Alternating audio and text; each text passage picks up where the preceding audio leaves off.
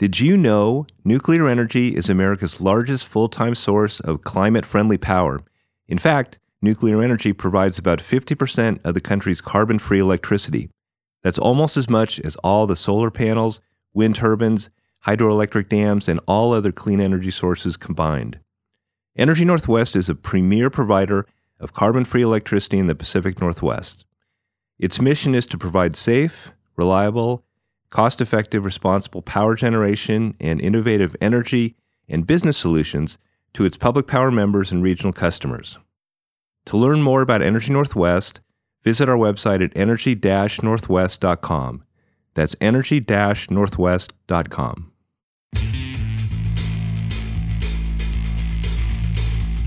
Welcome to News Data's Energy West, a podcast about the energy industry today and where it's going tomorrow. Hello, I'm News Data reporter Dan Catchpole. Joined with me, uh, joined by my co-host and editor of News Data's uh, California Energy Markets, Jason Fordney. We're here with some of the top stories we've been working on lately. But first, Jason, how are you doing this week? Doing great, Dan. Did you have a good weekend? I did. It was a uh, very, very boring weekend, which was great yeah. actually. Um, but it's one of those weekends uh, where you just realize you're like, "Yep, I have three kids and am middle aged, and you know that's just and life is great." So yeah, quiet can be good. No news is good news. So yeah, I, I do the parenting thing. Two, had my daughter. We uh, took her piano lessons, and I took my first vocal lesson. So I'm I'm exploring um, singing. Yeah, I'm going to be in a musical here locally in Nevada City. Just kind of excited about that. Oh, that is exciting. What's the musical? It's called uh, Marion's Fire. It's set during the Spanish Inquisition, and it's about um, a little town where the Inquisitors show up, and Marion rouses the townspeople to fight the Inquisitors. So, yeah, interesting. Yeah, this should, should be fun. We'll be so, at the Nevada Theater. Who do you play? I play Are a guy named. Yes. Well, he's actually a double agent. He he he's on the side of the townspeople, but he's one of the guards. He's a kind of a menacing character named Delicieux. Delicieux. So, Delicious. Ah. Yeah, and then um ah. actually I have All two right. roles. Yeah, and another guy is a real um a real inquisitor. So yeah, should be fun. Well, sounds like sounds sounds like it'll be fun. I've you know they always the uh I've always heard people say that the best roles to play are the villains. So yeah, I would think. Yeah, yeah, I I buy it. They seem like yeah. I don't want to be typecast or anything, but well, hopefully we won't lose you uh, too soon to the stage. I think there's a small chance of that, Dan. Very small. Uh, but you know? you're but you're saying there's a chance. That's you never know. You just never. There know. you go. Uh, so you heard it first here, dear listeners. Well, uh, so what do you got for us this week? You've got some big news coming out of California. So certainly uh, something that all the West is watching. I do. It's um, the long-awaited passage by or approval by the CAISO board and EIM board, that's Energy Imbalance Market boards, of the extended day-ahead market across the EIM, something we discussed a lot. And then I'll be talking about uh, solar inverters still being a risk after incidents in 2021 and California and Texas, and also happened in Texas last year. So some some problems need to be addressed with inverters. Yeah. What do you have first? Yeah, that's well. So I've got uh, some policy making or lawmakers and uh, Portland are looking at some policies to move along uh, electrification of transportation. And then uh, some, uh, you know, the commissioners from the Northwest talking about everything that's on their plate, and it's a lot. And yeah. then an update on the um, Northern Plains Connector project uh, to build a new transmission line connecting the Midwest and, and uh, Montana. So why don't you get wow. us started with EDAM? All right. Well, uh, February 1st, the CAISO, that's California Independent System Operator Board of Governors, and the EIM governing body approved the EDAM, something we've discussed here and covered quite a bit. This was about a year in the making. Um, this extends the day ahead market across the EIM footprint. Still needs to be approved by Federal Energy Regulatory Commission, but um, yeah, a pretty big milestone for Western energy markets. CAISO said it held about 80 meetings and workshops on this, had 1,500 pages of comments. Um, they also approved some other transmission uh, service and market scheduling priority rules. But as we know, the, the EDAM, as we call it, extended day ahead market, is uh, intended to better optimize the generation and storage resources as well as transmission capability across the EIM, which is now covering not the entirety of 10 states, but touches 10 states. Um, staff and said, and board members said there's a lot more work to be done on it, but it really enjoys broad support. I think it's fairly uh, widely um, approved kind of concept here. Um, so yeah, there's a lot of details to it. Balancing authorities and EDAM will retain their responsibility for resource planning, transmission planning, reliability actions, the dam is due for implementation third or fourth quarter of next year. I can just briefly describe there's three major areas of benefits. Economic benefits as it optimizes unit commitment. This is estimated to cause savings between 543 million and 1.2 billion per year. Second category would be reliability benefits, better operational visibility into supply conditions and coordination. The third area of benefits will be environmental benefits, including reduced curtailment of renewables and ability to take evolving state policies into account, such as greenhouse gas policies. So that'll be sent to FERC and uh, probably a lot of discussion there. But yeah, big step for, for Western energy markets is one of the big trending topics here in the West, along yeah. with uh, other things like transportation electrification. You've got some yeah. some news on that. Yeah, so up in Oregon, lawmakers in the state legislature are looking at a bill to incentivize adoption of heavy duty electric trucks. They so in 2021 the state adopted uh, a rule that manufacturers have to increase the number of zero emission truck sales in the state and the targets uh, to uh, you know, 7 to 11% of all state sales in 2024 but the new report says a report from late last year says that uh, the, those trucks are still supposed to cost way above or considerably far above um, the price of gas powered vehicles by you know, next year. God 2024 is next year um, So they're looking at a $15 million package to offer a rebate program to mm-hmm. help uh, you know, trucking companies and others who buy, be buying these trucks uh, and uh, to offset the costs of the additional costs of um, zero emission trucks.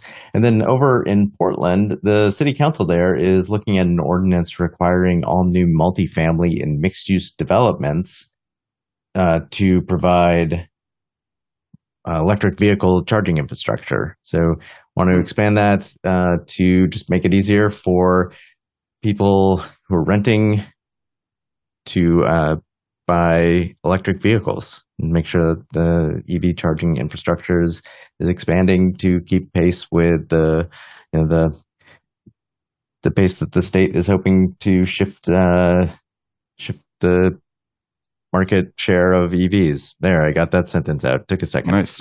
I got it out. So yeah, so yeah, they're trying to. Well, so Portland's trying to put some requirements there into city code, and the state's trying to put some money behind their targets for uh, zero emission truck sales. Nice. Yeah. Uh, low income EV ownership is something you're hearing more and more about how to incentivize that. Yeah, and you know this is a good time for us to plug our upcoming webinar, looking at uh, this stuff. that coming up uh, February twenty first, we've got a webinar on the adoption of or what utilities and others have to do to actually follow through on some of these state policy and state mandates for transportation electrification. We've got a great lineup of speakers uh, and it's looking at the Northwest, but uh, there's certainly will be a discussion that applies beyond just the northwestern states. So I certainly encourage listeners to go check that out. And uh, I, yeah, like I said, great Nice. lineup. So, Awesome. but uh, on a totally unrelated note, what's going on Yeah. with solar inverters these days? Well, there's been some problems identified with uh, this is utility scale solar inverters. It's been a long running issue. Uh, in 2021 in California, um, solar inverters were basically trip generation offline after line faults. And this happened in California and Texas in 2021, and then happened again in Texas in June 22. This is a report from the North American Electric Reliability Corporation, which said there's a need for, quote, immediate industry action, unquote, on the inverter issue. Uh, that Texas event in June 2022 was 2.5 gigawatts of generation that tripped offline, not an insignificant amounts. What NERC is really saying is solar PV, you know, increases across the West. This will this issue needs to be addressed. They're calling it a reliability uh, risk. What happened in ERCOT? It was a, a surge arrestor failed at a synch- synchronous generation facility near Odessa that caused a fault on the system. Uh, they would not tell me what power plant that was, which I wasn't sure. Synchronous generation can be coal, natural gas, nuclear, or hydro. Um, so yeah, and inverters obviously on solars, on solar resources. Um, so in California in 2021, there was four Category One events in in between June and August. Uh, 27 solar PV facilities tripped offline. That was a 3.1 gigawatt event. Obviously, of some concern. We've been hearing about this for a while. There's a fir- firmware upgrade that is available, but what NERC said is this has not been implemented. Um, I ask who's responsible for doing that. They said inverter manufacturers make regular updates to their products. Some updates are automatically rolled out to the fleet. Others are implemented upon request by the generator owner. NERC previously observed this abnormality in California in 2021, and it appeared again in Texas in 2022, which suggests the upgrades were not rolled out. So, yeah, um, a little bit of unforeseen problem with solar inter- inverters. As you see, there's pretty large amounts of um, generation going offline there. So, just As- one. one mhm. Oh, I was just going to say this is certainly an issue that is only going to grow in importance Yeah. as we continue to transition the uh, the resource portfolio for the U.S.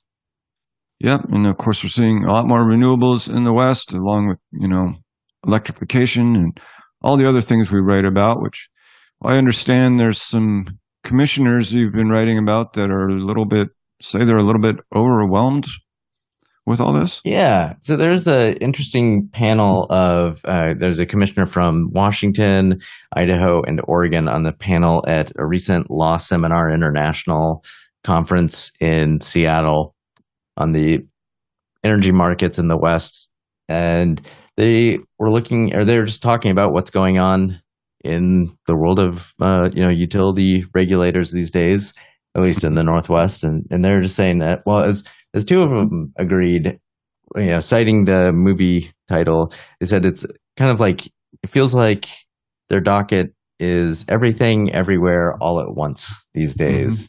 And one of them said, you know, frankly, they're kind of getting burned out. They're just so there's so much that they have to do. So much is tr- changing: decarbonization, regional collaboration, um, you know, persistently, continuingly high natural gas costs, which you know, we've Yeah. seen some easing of, but uh, capacity shortfall concerns, et cetera. You know, just to name a few. And Right. so they just, yeah, it just a lot to handle. And like a lot of places, they've had staffing issues that are, you know, some of them are in the process of resolving, some are still trying to get caught up. Mm-hmm. So yeah, it was an interesting conversation. Um, and they, yeah, so we'll see. I'm curious. I'd, like to follow up to see if this is causing a, if like, what are the effects of this? Is this slowing down the turnaround time for dockets or Uh, you know, Yeah. how are they? How's this affecting their ability to conduct their oversight that they have to do? Yeah, one uh, thing one of them said is, uh, you know, expect to see more reliance on third-party consultants in the future. Wow. Yeah, this has been a topic in California for some time too. CPUC, just a massive amount of work and uh, proceedings and uh, data and things happening. So uh, hopefully they can get that worked out. And the staffing Yeah. issue being real, a real thing too. Yeah.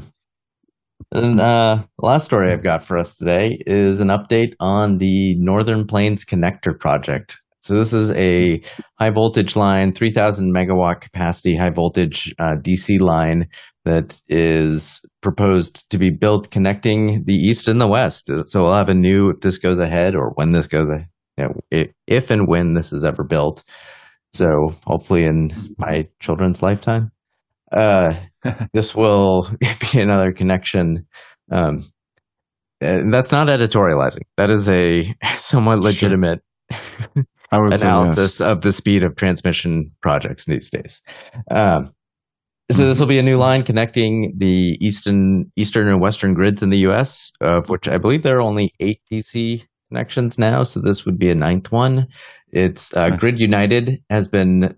This has been their project. Uh, Elite, uh, Minnesota, Duluth, Minnesota-based energy company, uh, has signed on to buy 35% of the line and to help operate it. So this would be the first, if built, it would be the first uh, line connecting the Midwest interconnection, or I'm sorry, it would connect well the Midwest and the the West, but it would connect the um, Mid-Continent Independent System Operator Service Territory, better known as MISO, the Western Interconnection, which is you know everything west of the Rockies, more or less, Mhm. and then uh, the Southwest Power Pool. So you know three major Yeah. service area or you know, grids. So uh, it's they are proposing, or they they say they uh, hope to execute a development agreement in the first half of this year, and they have a planned in service date uh, Wow. twenty of twenty twenty nine. That's Which- pretty quick. Yeah, that is a very aggressive timeline for transmission uh, Yeah. projects, but I know. we'll see. uh, they're not talking, you know, a lot of the lines we see these days are talking about renewables. I don't see that word mentioned here. I see it's connecting to Colstrip, Montana. Yes, which will then you know, which is because of the power plant there. There's uh, a you know, major line running to the west, Okay. so this will provide some. You know, this will be for, first of all for Montana's own uh, you know, distribution networks. This will provide a much needed second path into that state and access to other energy markets, which will provide, you know, give them a little bit more, uh, you know, reliability and capacity in times when the market's short. Because right now they've got a very, they've basically got one connection, one significant connection into that state for transmission. So it can be a little tricky sometimes. Uh, and, but yeah, this will also provide, uh, you know, an important connection to the Northwest market. And uh, so right. important development. 2.5 billion. I see. Wow. Yeah. So we'll great. see. But We hear a lot of talk about transmission and how we need it. So here we go. yeah. Well, that's all from me, Dan Catchpole. Thank you for listening. Uh, as always, please rate and review this podcast wherever you listen. Pass it on to a friend or a colleague. Uh, you can find out more or you can read more of our content at newsdata.com. Energy West is edited and produced by our colleagues at Pioneer Utility Resources and Lucky Sound Studio. You can find me. I'm on Twitter. I'm at dcatchpole and uh, Clearing Up's on Twitter at CU Newsdata. That's the letters C and U Newsdata. I'm on Twitter at Fordney Energy, and uh, California Energy Markets is also on Twitter at CEM News Data. You can read more of our stuff at newsdata.com. Thanks for listening. We'll see you back here next week. You've been listening to News Data's Energy West, a podcast about the energy industry today and where it's going tomorrow.